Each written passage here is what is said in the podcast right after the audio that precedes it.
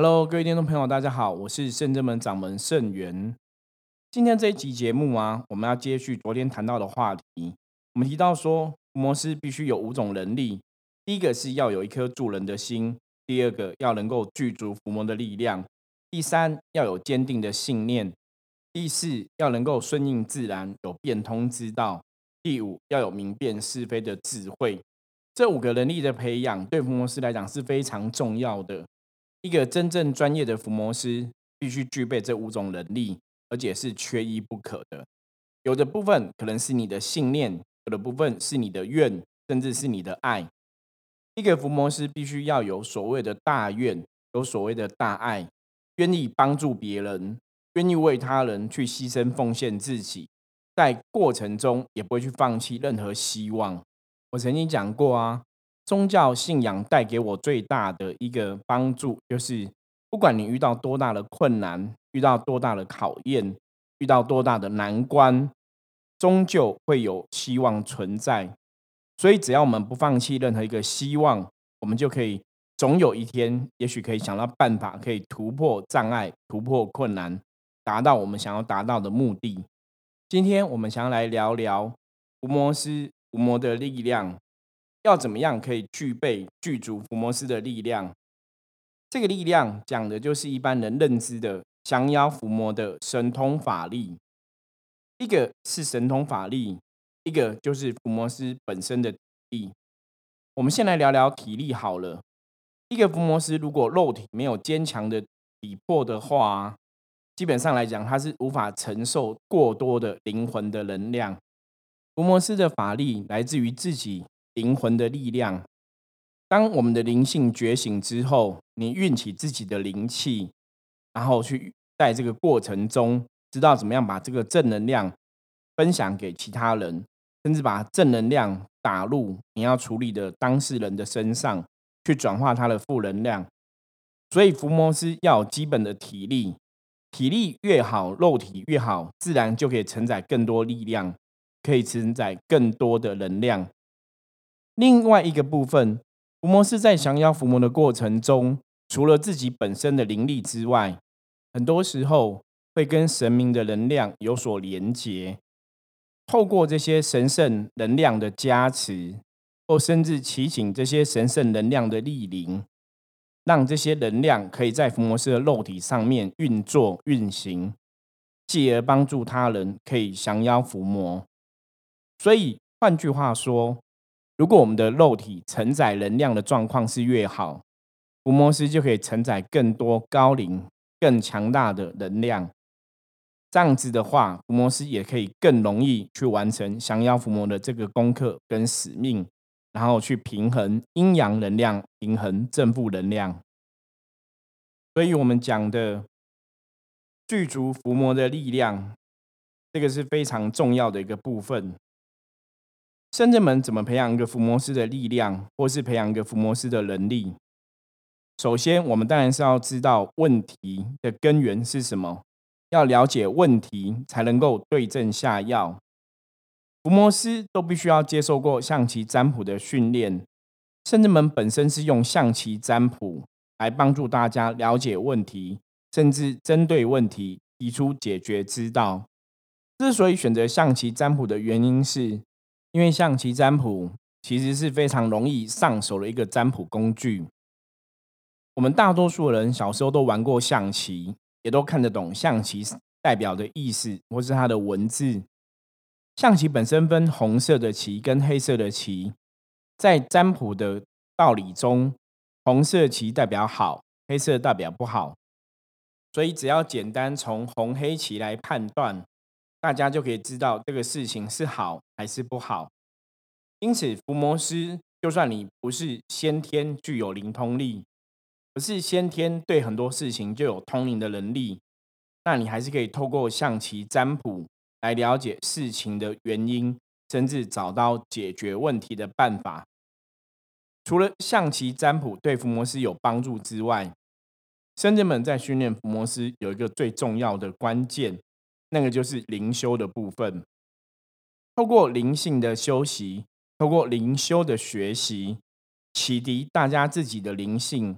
回复灵魂最初的状况，找到大家灵魂最擅长的事情，甚至让让这个灵魂的能量得以彰显。这就是灵修最重要的一个目的。所以，深圳门的伏魔师基本的要求就是要会象棋占卜，甚至在灵修灵动的成果方面，也要有办法让自己的灵性真的觉醒，可以碰触到自己的本灵。当能够唤醒自己本灵的能量，自然而然在行使伏魔师的法力的时候，就会有它的效果出现。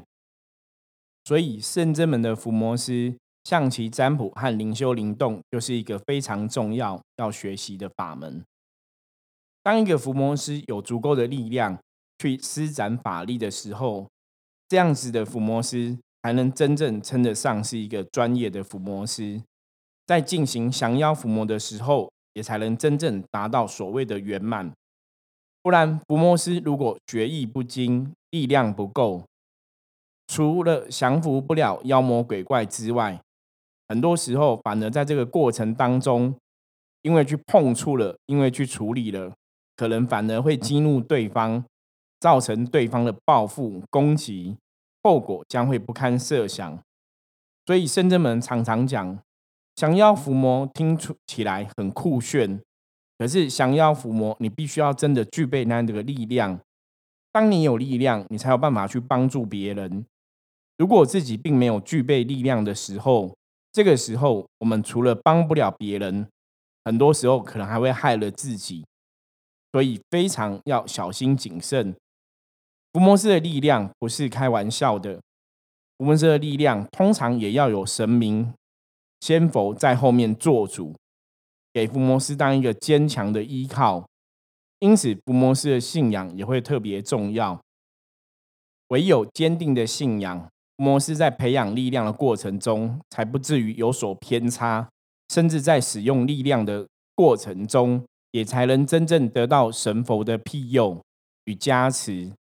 让神佛成为伏魔师最坚强的靠山。一个伏魔师的法律训练和培养，不是两三天一触可及的，只是大家要了解，伏魔师毕竟终究还是人。因为我们人就是困在这个凡夫的肉体中，透过这个臭皮囊，如果想要练就巨大的能量，基本上来讲，必然要尽一些努力，培养的过程可能也需要许多的时间跟磨练。以前人的锻炼方法，可能是透过自己不断的练功，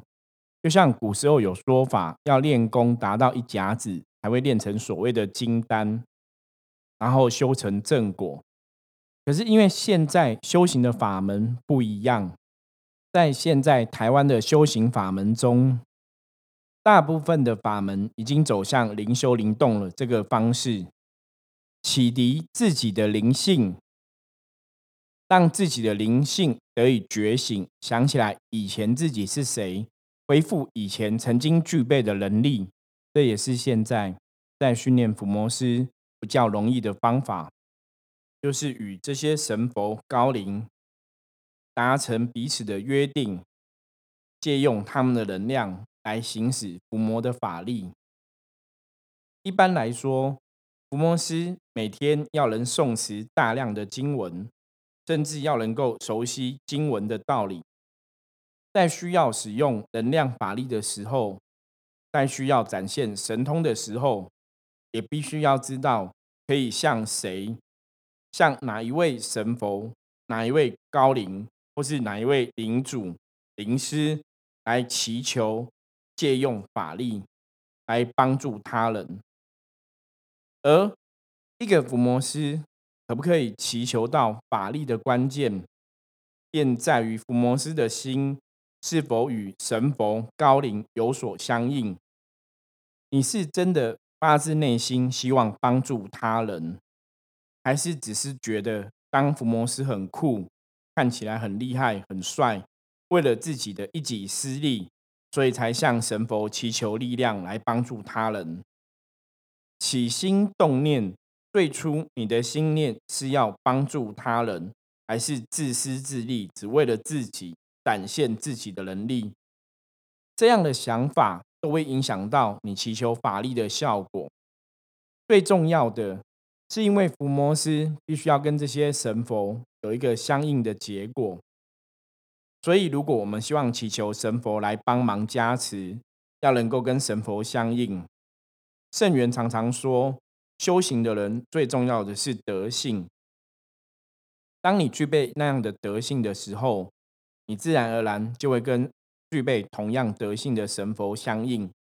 那么在使用神通法力的时候，就比较容易可以展现出来。甚至在祈求这些神佛加持神通法力的时候，也可以得到神佛的加持，让这些神通法力在你的身上得以展现。举个例来说，比方说，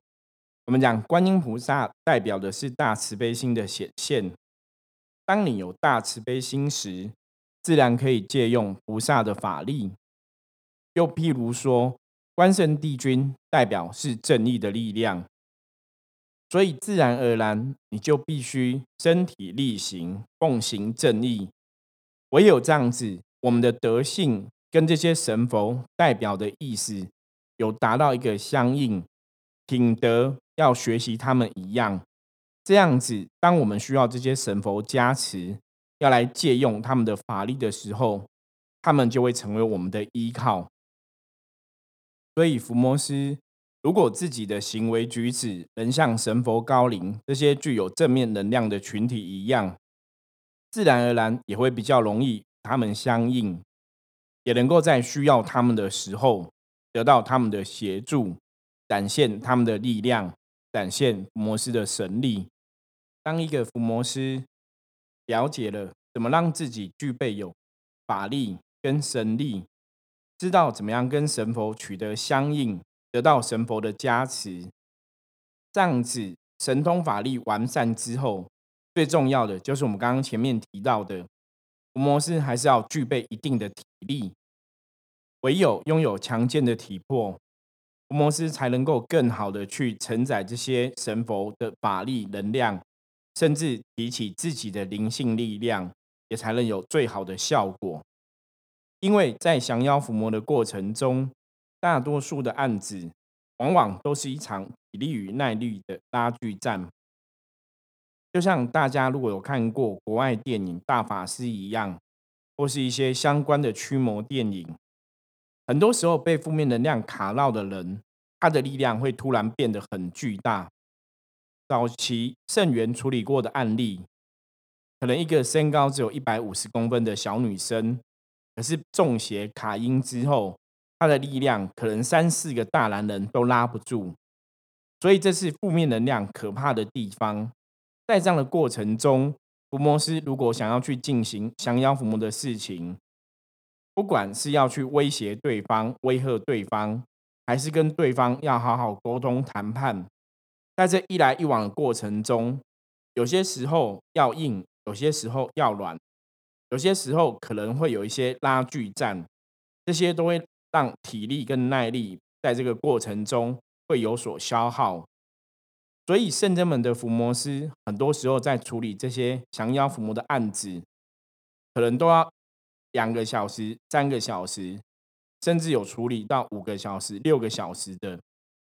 依照每个状况不一样。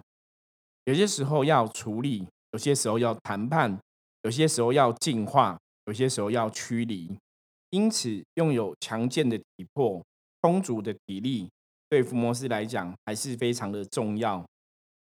负面能量、卡因、中邪，有些时候其实他们是十分顽强的。如果被他们占据了人类的肉体，他们通常真的会异常嚣张，然后也不是那么容易可以接受超度或接受神佛的帮忙接引离开。所以这个时候，我们通常需要透过各种方法，也许是长时间持续的念经持咒，或是长时间把正能量打入这个当事人的身体里面。在这个过程中，慢慢把负能量给驱离，在中间这个正负能量彼此在拉锯。真的，伏魔师的经验来讲，如果真是进入图魔的阶段，最少可能都要几个小时的时间。虽然感觉上好像都只是一种能量的耗损而已，可是也有些时候，这些能量的耗损反而会折损更多的力。而且在过程中，如果对方有想要冲出来的一个状况，或是胡乱冲撞，在这个时候，福摩斯为了保护当事者，还必须要有人负责把对方拉好，不要让他受伤。或是做出伤害别人的事情，因此有一个强健的体魄、强壮的肉体，也是伏魔师最基本需要有的一个条件。因为强壮的肉体可以帮助伏魔师累积更多的灵性能量，在这个能量消耗的过程中，也才能去坚持那个时间，增加耐久力，让伏魔师可以。进行更多降妖伏魔的事情，持续把正能量打在当事人的身上，驱离他身上的负能量。所以，伏魔师本身能量的清净程度，还有肉体的强壮，对于能否在这个正负能量的拉锯战中得到圆满的结果，获得胜利，就是十分重要的事情了。圣元曾经遇过许多案子，都需要长时间不间断，甚至要很专注的在念经持咒。在这个念经持咒的过程中，去提出自己的灵力，甚至加强自己跟神佛的连接，让这个能量正能量不断的提升，借以消除负面能量的障碍跟影响。最后，等到这个负面能量。被消落到某个程度之后，再一举灌入更多的正能量，或请神佛帮忙降临，进行强力的驱离或是超度。负面能量如果侵袭人体，往往很多时候会幻化为如黑色粘稠般的物体，粘黏在当事人的身心灵能量上。所以在清理这样的负能量过程中，就有点像说，从当事人的身体里面，或从他的灵体被这些黑色液体稠状粘稠的东西粘住的部分，要把它进行驱离，把它进行这个分离的部分。那在这个过程中，的确要非常的小心跟谨慎，以免如果做的不好，可能去伤害到当事人的身心灵状况。伤害到当事人的灵魂，因此，伏魔师除了一昧的强硬驱离，毕竟不是一个可取的方式。在驱离的过程中，什么时候该硬，什么时候该软，要怎么样去进行沟通谈判？希望对方要怎么样可以接受我们提出来的超度的想法，或甚至在诸佛菩萨做主帮忙之下。可以愿意自己离开，要了解什么样的问题要用什么样的方法来处理，甚至什么样的问题要找到适当的协助的神佛，这样子伏魔师在展示伏魔师的力量，让对方屈服的时候，才有办法得到最好的效果。在这个之中，不是只有武力的强取。而且很多时候，往往是需要自取，需要伏魔师的经验，需要伏魔师有这样的一个爱心，有这样一个帮助别人的心，而且最重要是要有一个耐心，愿意长时间的去跟对方沟通，找出一个最好的解决方式，不是一昧的靠武力、强力让对方屈服。当然，有些时候，如果对方不是一个很好谈判的对象，而且真的是冥顽不灵的时候，适当的武力跟适当的神通法力，这个能量的巨大也很重要。因为唯有这样子，才有办法真的帮当事人，当他们遇到很强的负面能量攻击的时候，没办法靠自己转化成正面能量。福摩斯这时候的确就站在一个。很重要的降妖伏魔的工作上面，当然要锻炼体力。伏魔师可以做适当的运动，或是来练功，透过运动练功，强化自己的肉体，透过打坐练气，让能量的流动可以越来越精纯，可以顺畅。如此，伏魔师在施展神通法力进行降妖伏魔的时候，便能得到最好的效果。人类的心会混乱。通常都是由于自己内在有一些无名障碍所造成，又或者是受到负面能量的干扰而产生错误的想法。因此，伏魔师透过无形的正面能量，再请神佛的力量来加持，祈请神佛的力量一同协助，设法去安住对方的心灵，安定对方的状况。让这个负面能量不要一直侵袭对方，然后启发对方的正念，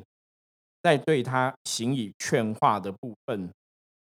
如此最重要就是让负面能量可以感受到天地间其实有无限的爱，还有正向能量，是包容他，是爱护他，是真心真意想要帮助他，而不是是站在驱离他的一个立场。借由这样的大爱展现，去转化他的负面能量，最后强化正面的能量。这就是伏魔师在行使神通法力最重要的一个关键。除了法力的锻炼、灵性力量的觉醒，透过打坐、透过练功、透过持经念咒，去加强自己的能力。最重要的。就是我一直提醒大家，还是要有个固定的运动去培养伏魔师的肉体，有强健的体魄，有拥有丰盛的灵力，再加上诸佛菩萨的帮忙保佑，伏魔师还能让自己的能量、法力、体力都有所提升。这样子对之后会遇到的降妖伏魔工作，也会有一定程度的帮助。以上就是我们今天跟大家分享的，要怎么具足伏魔的力量。除了神通法力，伏魔师也要把自己的体力给锻炼好。好了，这就是今天跟大家分享的，希望大家会喜欢。只要有心，人人都可以是伏魔师。如果你有任何问题，欢迎你加入我的 LINE 跟我联络。我是盛元，我们下次见，拜拜。